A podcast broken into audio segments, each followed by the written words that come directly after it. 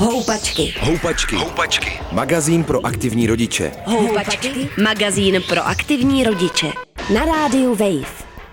Na rádiu Wave posloucháte Houpačky a pozvání dneska přijala nutriční terapeutka a odborná asistentka na třetí lékařské fakultě Univerzity Karlovy Dana Hrnčířová. Dobrý den. Dobrý den, děkuji za pozvání. I já děkuji, že jste přišla.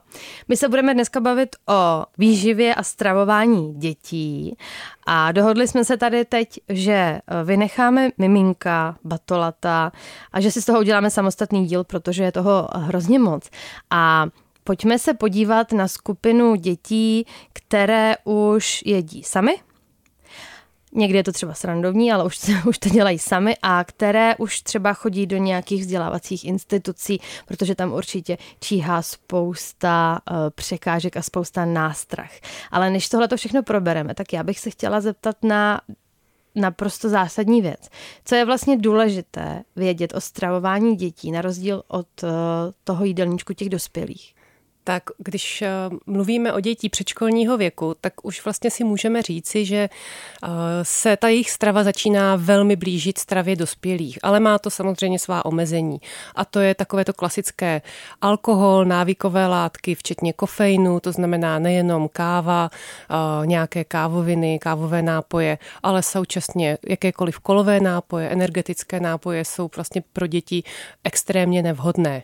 Určitě dojdeme i na nějaké slazené nápoje, nápoje, ale to je nevhodné nejenom pro děti, když tam ještě více, ale i pro dospělé. Tak to jsou takové ty základní pravidla, plus samozřejmě nějaké hodně ostré koření, které eh, do prostě toho dětského jídelníčku nepatří. Něco, co by je mohlo snadno podráždit, vyvolat nějaké mm-hmm. třeba záněty žaludku, tak eh, to ty děti hůř nesou než dospělí. A také omezení solení, protože u malých dětí je tam menší, jak říkáme, distribuční objem, prostor, takže té soli by samozřejmě nemělo být tolik, kolik v dospělosti, protože to na ten dětský organismus má taky vliv. Já jsem u téhle otázky myslela i na to, na to, sam, na to samotnou funkci jídla, protože dospělí nerostou, děti rostou, tak jestli i v tomhle je nějaký zásadní rozdíl, nebo v tom, co do nich vlastně dostáváme, nebo do sebe. Když to vezmeme hodně odborně, nutričně, tak eh, čím to dítě je menší, tak tím má vlastně větší potřebu energie a také těch základních makroživin, jako jsou tuky, sacharidy, bílkoviny, na kilogram své hmotnosti. Když to vezmeme na uh, celkovou denní porci za den, tak tam to samozřejmě je vždycky energeticky o něco méně než u dospělých. Takže u těch dětí, dejme tomu v nějakém tom uh, předškolním věku, můžeme mluvit o nějakých třeba dvou tisíc necelých kilokaloriích, možná 1500, záleží, jaké to dítě je, jak je velké. A u dospělých může být i více. Ale na kilogram hmotnosti tam určitě prostě máme více, vyšší požadavek. Hmm, hmm. To rodiče asi ale zase úplně takhle do detailu sledovat nemusí, pokud se něco neděje, že jo, si představuju. Ne, rodiče by se tímto vlastně zabývat neměli, nic takového by počítat neměli, neměli by chodit na žádné energetické tabulky, kde si zadávají jídelníček dětí, ale měli by vědět, vědět takové ty základní pravidla, kolik porcí těch základních potravin by dítě v, přibližně v tom věku mělo sníst. Pojďme na to. No, to mají moc hezky rozpracování třeba američané. Tam máme prostě americké guidelines, které vyšly v roce 2020 20 a tam je moc krásně právě rozepsané jednotlivé základní skupiny potravin, kolik by přibližně těch porcí mělo během dne být podle toho, kolik energie to dítě má přijmout. Hmm. Protože můžeme mít dítě, které je prostě drobnější, tak nebude potřebovat tolik energie jako dítě, které je ve stejném věku trošku už větší, je vyšší, je robustní, stavěné a tím pádem tam jsou rozdíly a mluvíme spíš o té energetické potřebě. Ale když si to vezmeme, tak vlastně tam platí, že třeba u těch předškolních dětí by mělo být přibližně dvě, tři mléčné porce, přičemž ta mléčná porce je asi hrnek mléka, 40-50 gramů síra, eh, tvaroh, jeden kelímek jogurtu hmm. tak aby vlastně třeba naplnili právě děti potřebu vápníku, která nás jakoby nejvíc pálí a to je to nejdůležitější, co pro nás v těch mléčných výrobcích pro děti je zabezpečeno, i když tam jsou i samozřejmě další živiny, které jsou důležité. Ale ten vápník je z nich nejsnáže dostupný a velmi snadno naplní, naplní tu jejich denní potřebu vápníku. Mm-hmm. Děti mají často svůj názor na to, co jíst a v jakém množství a kdy. Eh, chtěla bych se eh, s vámi teď probrat dva extrémy, a to když jí málo a když jí moc. Tak pojďme nejdřív na ty, co jedí málo. Jak poznáme, že je to málo a že už to pro ně není dobré, protože některé děti, jak už jsme tady na začátku zmiňovali, eh, se nevejdou do tabulek, ale i tak je to v pohodě. A jak my poznáme, že je to v pohodě? My jako odborníci si úplně jednoduše každé dítě můžeme zadat do růstových křivek, kde se podíváme na to, jakou má hmotnost, jakou má výšku, sledujeme to i v průběhu jejich života, abychom věděli, jestli se nepropadá a mělo by splňovat jakousi takovou ideální normu, že bude mezi 25. a 75. percentilem. Ono to zní odborně, bylo by to možná na trošku delší debatu, ale v podstatě většina dětí toto splňuje. Když už to dítě je níž, tak už si říkáme pozor, jestli tam není něco špatně, ale může samozřejmě to dítě prostě prostě být jenom eh, mimo tu základní normu a přitom je to pořád ještě v pořádku, ale pod desátý, respektive třetí percentil už máme červený vykřičník a začínáme řešit, jestli se něco neděje v tom organismu hmm. dítěte, co je třeba prošetřit, vyšetřit a potom uh, případně léčit. Hmm. Stejně tak, když máme dítě, které je nad 97 percentil, tak už si taky říkáme pozor, to je moc, to dítě už je vlastně v kategorii obezity hmm. a také to není správně, protože potom do toho jeho budoucího života my víme, že má mnohem vyšší riziko vzniku různých metabolických onemocnění, jako je cukrovka, srdečně cévní onemocnění a ostatní. Hmm, dobře, ale teď my rodiče nemáme ty tabulky doma a, a na co třeba my máme koukat? Je to třeba nevím, únava, nebo že se jim lámou nechty, nebo existuje něco, nějaké takovéhle ukazatele, že, že nám to dítě málo jí a už je to pro něj problém, že to není jenom jako vrabec? Úplně jako jeden jediný ukazatel, nějaký odborný marker, který by nám řekl, teď je to špatně a musím k lékaři. Ten hmm. teda skutečně neexistuje. Hmm. A když rodiče mají tu obavu, tak vždycky e, není chybou jít k pediatrovi a zeptat se.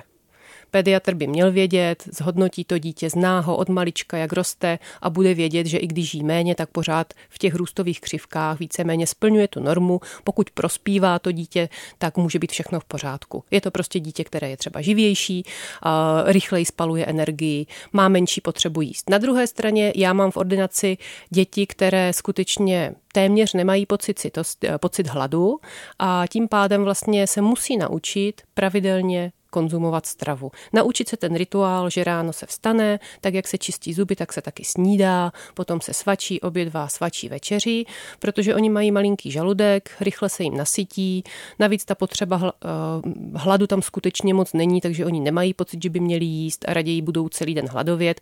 A skutečně u některých dětí je to mýtus, že když je vyhladovíte, začnou jíst. Nezačnou. Mm-hmm. Jo, mhm. je to problém. A tím pádem vlastně to, co, na co bychom se měli zaměřit prakticky v tom životě u dětí, je podívat se, co jim dáváme, co to dítě dostává za potraviny.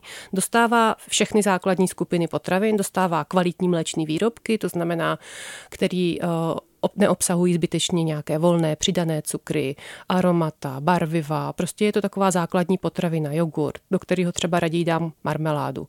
Jaké dostávají obiloviny? Dávám jim čistě jenom bílý chleba, nebo dostávají i něco celozrnného, ovesné vločky třeba v kaši na snídaní s mlékem, nebo si preferují nějaké slazené snídaňové cereálie, ať na ně je velká reklama, tak je to absolutně nevhodné pro děti. Oni mývají třeba ve 100 gramech až 30 gramů cukru, což úplně pře- převyšuje to doporučení, které vlastně máme pro tu věkovou kategorii, protože třeba, když byla by to kapitola sama o sobě, mluvit o přidaných cukrech, ale třeba děti do dvou let vlastně vůbec nemají prostor v tom svém jídelníčku konzumovat nějaké volné cukry, které se přidávají do té potraviny během zpracování, protože tím se omezuje ta pestrost jejich stravy, když získávají více energie, nedostávají všechny vitamíny, mají nižší příjem vlákniny a celkově vlastně ten organismus, když to tak řeknu, strádá. Mm. U těch předškolních dětí tam už je potřeba energie zase o něco vyšší, takže si můžeme dovolit jim nějakou sladkost dát, nemusíme být nějak extrémně přísní, do dvou let určitě ne, potom už můžeme, ale když prostě dáme ty kuličky třeba cereální, slazené, ne, tak se musíme podívat, kolik obsahují cukru. A když se podíváme, že já nevím, v té jedné malé dávce je, jsou minimálně dvě kávové lžičky cukru, dvě kostky cukru, tak je to špatně. A můžeme vybírat. A stejně tak kromě mléčných výrobků, nějakých cereálí, se podíváme, má ovoce, má zeleninu. Většinou neřešíme, jestli je to víc ovoce, víc zelenina. Jsme rádi, když mají prostě ovoce a zeleninu, něco z toho každý den, aspoň dvě, tři porce. Čím víc, tím líp, jako říká se minimálně pětkrát denně ovoce, zelenina, ale ono to skutečně závisí i na tom věku, to množství. Čím víc, tím je to lepší, ale máme tam taky nějakou hranici, protože když by třeba nejedlíci zrovna jedli hodně ovoce a nebo zeleniny, protože jim to chutná, tak se může stát, že se ochudí o ty energetické zdroje a nebudou přibývat, protože mají prostě hodně vodovou a vláknitou potravu. To proteče hmm. vlastně. Ano, že to hmm. taky není špatně, že není prostě energeticky dost hustá. Co ty děti, které mají hlad pořád? U těch dětí, co mají velkou chuť k jídlu, to je třeba i případ mojí neteřky, jsou vyloženě, když to tak řeknu, žeravé děti, tak, tak jenom hlídáme, aby nejedli kontinuálně, aby se také naučili jíst pravidelně a když se sedne k jídlu, tak se sní a prostě je tam nějaký objem té stravy, který u těch dětí naplňuje to, že postupně rostou, ale nepřibývají eh, v tom indexu toho růstového grafu nějak výrazně nahoru. Mm-hmm. Když pediatr řekne, že se posunují příliš nahoru tou křivkou a jdou směrem k obezitě, tak víme, že musíme ty porce ubrat. A nebo musíme přemýšlet o tom, co dostávají mezi jídly.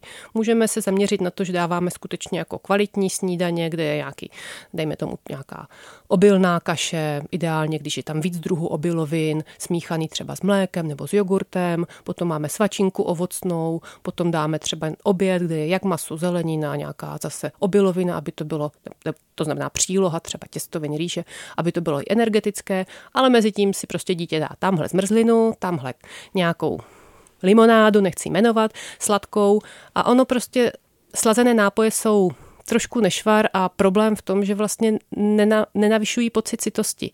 Ačkoliv tam je hodně přidaných cukrů a jsou hodně sladké, tak nedávají pocit citosti, takže děti je můžou pít, jako by pili vodu, ale energeticky mm-hmm. můžou třeba do sebe. Měla jsem 12-letého chlapce, který měl 180 gramů cukrů denně ve stravě z energetických nápojů a slazených limonád. Mm. A co a se pak s těmi dětmi děje, když mají tolik cukru? Jsou no, obézní. No a kromě toho, že přibývají, tak jak se to, jak se takhle vysoká jako energetičnost té stravy projevuje třeba na jejich chování? Dá se to nějak jako vypozorovat? U některých dětí to vede k takové té hyperaktivitě, nemyslím jako už psychiatrické jednotce, ale jsou najednou, prostě mají tu dávku té energie, tak začnou lítat a blbnout. A, a u těch obézních dětí to k tomu ani vést nemusí. Oni prostě nejsou třeba ten typ, který by byl rád a hýbal se hodně rád a vyloženě jako chodil na, na zahradu nebo do kroužku, ale prostě si sednou k počítači a tam si něco hrají a, a jsou v klidu a vlastně tu energii ani moc neutratí a pak je potřeba začít postupně snižovat tu dávku těch slazených nápojů, aby to zvládly ty děti, protože to je vlastně o té změně toho životního stylu. I kdyby to mělo jít přes třeba, já nevím, nějaká umělá sladidla, neenergetická, jako je stévie, takže tam budou mít pořád sladký nápoj, ale nebude nést tu energii v sobě. Vy jste tady teď už několikrát zmínila rituály. Co jsou vlastně podle vás zdravé stravovací návyky? Jak to vypadá? No vlastně zdravý stravovací návyk by měl vést k tomu, že nemusím přemýšlet o tom, co jím, ale automaticky si vybírám ty vhodné volby, které jsou pro mě jakoby, dobré, zdraví podporující. Sem tam samozřejmě můžou být i trošku nevhodné, protože nemusíme být dokonalí a ono všeho moc škodí, ale když něčeho málo si dáme i nezdravého, tak se nic hrozného nestane.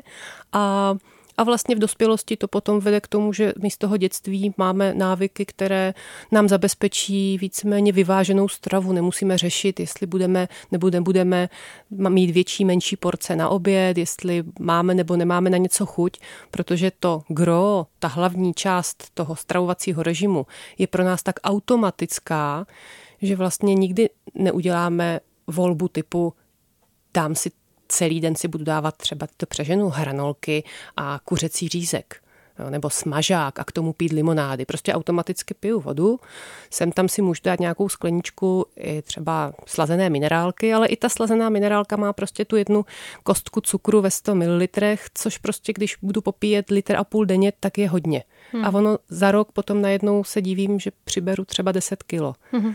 Takže ty stravovací návyky, ty zdravé stravovací návyky vedou k tomu, že nad tím jídlem nemusím přemýšlet, protože to mám automaticky. No a souvisí ty návyky podle vás i třeba s tím, v jakém prostředí konzumuju?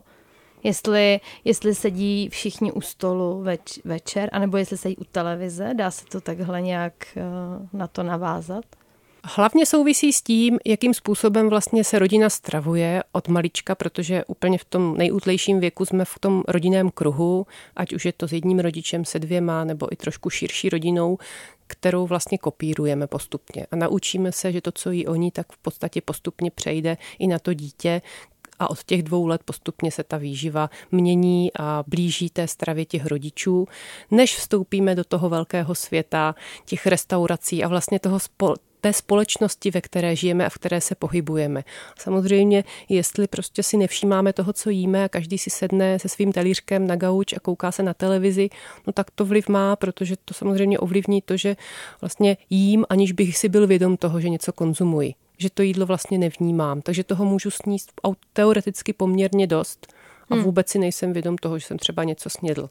A ty rituály, které vlastně dodržujeme v průběhu života na mnoha různých úrovních, a tohle teď mluvíme o těch jídelních, tak jsou pro nás zásadní v tom, že vlastně jíme v klidu, aniž bychom si nějakým způsobem stresovali se, tím se nám vyplavují samozřejmě nějaké stresové hormony. Když jsme ve stresu, tak nemůžeme trávit tak dobře, potom nás třeba z jídla bolí žaludek. Takže i to, že ji vlastně jíme, v klidu si povídáme, konverzujeme u stolu, vede k tomu, že to trávení má prostě jinou kvalitu, než mm-hmm. když eh, chodíme, jíme ve stoje. Pojďme se vrátit k dětem. Mm, zmiňovala jste ovoce a zeleninu. Všichni rodiče víme, že jsou to věci, které by děti směly, protože jsou zdravé a prospěšné. Ale co když toto dítě opravdu úplně zásadně odmítá? Když dítě odmítne úplně ovoce a zeleninu, tak s tím jsem se asi setkala jenom u těch dětí, které mají hodně eliminací ze stravy, protože já pracuji s dětmi, které mají různé potravinové alergie a nesnášenlivosti. Skutečně třeba v určitém raném dětství mohou jenom relativně úzké spektrum potravin a ono to u nich často vede i k různým neofobím, což jsou strachy koušet nové potraviny, ochutnávat nové potraviny a, a prostě mají i různé averze a někdy se stane, že prostě nechtějí ovoce zeleninu vůbec, tak eh, většinou to spíš řešíme tím, že dáváme nějaký multivitaminový léčivo, hmm. které se dává dočasně a postupně se vlastně snažíme to dítě přivést k tomu, aby v jakékoliv podobě a v jakékoliv formě ovoci a zelenino jedlo. Takže když nebude žádné, eh, žádné ovoce, žádná zelenina, tak to teoreticky prostě může vést k nějakým biochemickým už nedostatkům, deficitům různých vitamínů, protože ovoce zelenina je prostě koncentrát.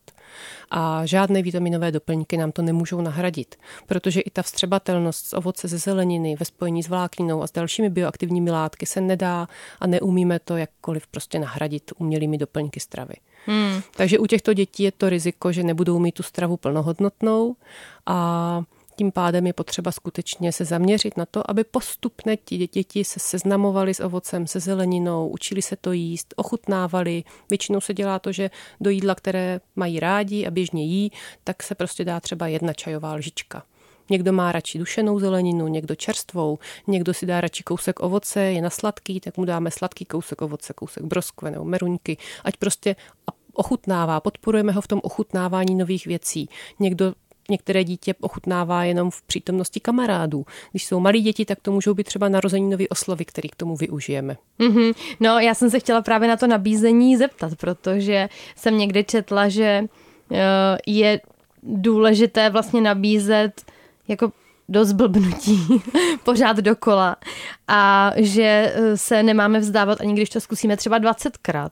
Já vás i doplním. Máte úplně pravdu protože i odborníci zjistili různými odbornými studiemi, že vlastně běžně zdravé dítě potřebuje ochutnat novou potravinu aspoň desetkrát. Když to není vyloženě potravina, která je sladká a děti mají prostě afinitu k sladkým chutím, tak hořké a kyselé chutě jsou pro ně relativně už jako z té dávné naší uh, historie uh, vývoje člověka nebezpečné, mohly to být potraviny spojené s nějakým buď s nezralostí nebo s jedy, takže nemusí jim chutnat automaticky a je potřeba si na to vyvinout návyk. A skutečně trvá třeba desetkrát, než ochutnají, ale neznamená to, že jim to budeme nutit, protože tím se vyvine jenom protireakce, že prostě nebudou chtít. Spíš spíš se dává malinký množství, ochutnejte, nebo se to třeba, když dělám karbanátky, tak se třeba brokolice může zamixovat do toho masa, aby tam ta chuť byla a postupně se na toto dítě zvyklo. Takže skutečně to nezdávat. Hodně maminek se mě ptá, jak to udělat, aby dítě ochutnávalo to nebo ono. Hmm, hmm. A, a vlastně zjistím, že po dvou, po třech pokusech řeknou, že mu to nechutná, tak mu to nedávají. Ale postupně můžeme dojít k tomu, že vlastně tomu dítěti nechutná spousta potravin a začne si vybírat ty výrazné chutě, ať už sladké nebo slané, které výrobci nabízí.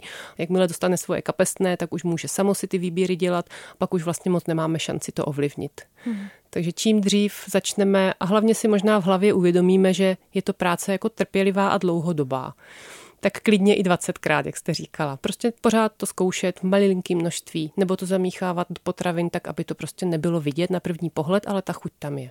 Pojďme ke sladkostem.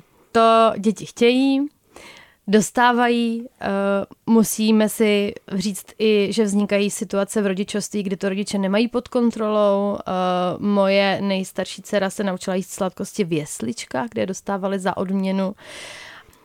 Jsou vůbec nějaké které neškodí, kdy s nima začít a co potom ty všechny gumové barevné věci, co čokolády, co vlastně pro ty děti můžeme udělat, když jim chceme někdy jako dopřát, ale zase si je nějak ne, neotrávit. Jak, jak se k tomuhle stavět? Já bych sladkosti úplně jako paušálně nějak jako nevyhazovala nebo nezbavovala se jich, protože to prostě do výživy člověka patří. A když budete mít děti, kterým odepřete sladkosti od malička, v tom úzkém věku to je jednoduchý, máte je pod kontrolou, tak stejně se stane, že v době puberty kolem těch 15 let začnou chodit prostě a kupovat si svoje věci, sladkosti a naopak se jako utrhnou ze řetězu. Takže to, co my vlastně se máme naučit a máme naučit naše děti je, že vlastně konzumace některých potravin vadí ve velkém množství a tím pádem bychom měli mít pod kontrolou i tu konzumaci třeba sladkých potravin, sladkých nápojů a neznamená to, že když si občas něco dám, že to vadí, ale že když pravidelně budu konzumovat tabulku čokolády jednou denně, tak už to problém prostě je. Ale když si občas po jídle ne před jídlem, ale po jídle něco malého dám a budu vědět, že můžu třeba dvakrát týdně, třikrát týdně. Pro dospělého tam platí i to pravidlo, že si pak třeba jdu zacvičit, abych to vycvičila, ale u těch dětí spíše učíme, že sladkůstku můžou, ale malinký množství, anebo třeba příležitostně na nějakých oslavách, nebo když jdeme někam na výlet. Je samozřejmě trošku problém, když v jesličkách nebo ve školkách se nabízí i třeba slazené nápoje. Rodiče se snaží děti, dětem tohle nenabízet, neučit je na sladké nápoje, na sladké pití a ve školkách automaticky mají slazený čaj, vodu, limonádu nebo třeba citronádu a, a to dítě vždycky automaticky sáhne po tom sladkým. Hmm, to je jo. pravda, no. A, tak to je, to je samozřejmě náročné. S tím jsem bojovala i já a asi s tím bojuje úplně každý rodič. A, a zase ve školce, když jsme se bavili s paní třeba ředitelkou jedné školky, tak říkala, že zase jsou rádi, když děti něco vypijí, aby nebyly bez nápojů a když to je trošku oslazený, tak se snaží dělat kompromis, aby děti pily, protože to sladké jim chutná, ale aby to nebylo oslazené zase příliš. Eh, dětem se projeví v průběhu tohohle raného dětství, raného věku, když jsou tak nějaké potravinové alergie, nesnášenlivosti, intolerance, to jsou různé typy, že jo? to, co teď ano, tady ano. vyjmenovávám. Bývá to třeba exémem nebo nějakým Různě, jiný, ať už na kůži exémem, atopickým hmm. exémem, tak to může být nějaký trávicí potíže, zvracení, uh, hlen, krev ve stolici, těžké průjmy. A dá se říct, že to jsou věci, které se k tomu dětství váží a nějakým způsobem uh, odezní, nebo něco si neseme celý život, můžeme to třeba nějak zalečit na začátku, nebo to naopak zhoršit, že to máme už potom na furt. Dá uh, se to takhle nějak Co říct? musím říct jako první, neumíme tomu předcházet ani výživou v těhotenství, ani výživou během kojení. Neumíme předejít rozvoji nějakých potravinových alergií a nesnášenlivostí. Pokud nemluvíme o nějaké metabolické vadě, jako je třeba fenylketonurie, kdy víme, že to dítě prostě nemá, nemá nějaké metabolické dráhy v pořádku, neumí odbourávat nějaké bílkoviny. Ale to se dá samozřejmě vyšetřit a dělá se screening u novorozenců na tyto vrozené vývojové nebo metabolické vady. Ale když už ta potravinová alergie se projeví a většinou se projeví jako první mléčná, to znamená na bílkovinu kravského mléka, případně vejce nebo soja bývá, ale bývají i lepkové, nelepkové obiloviny.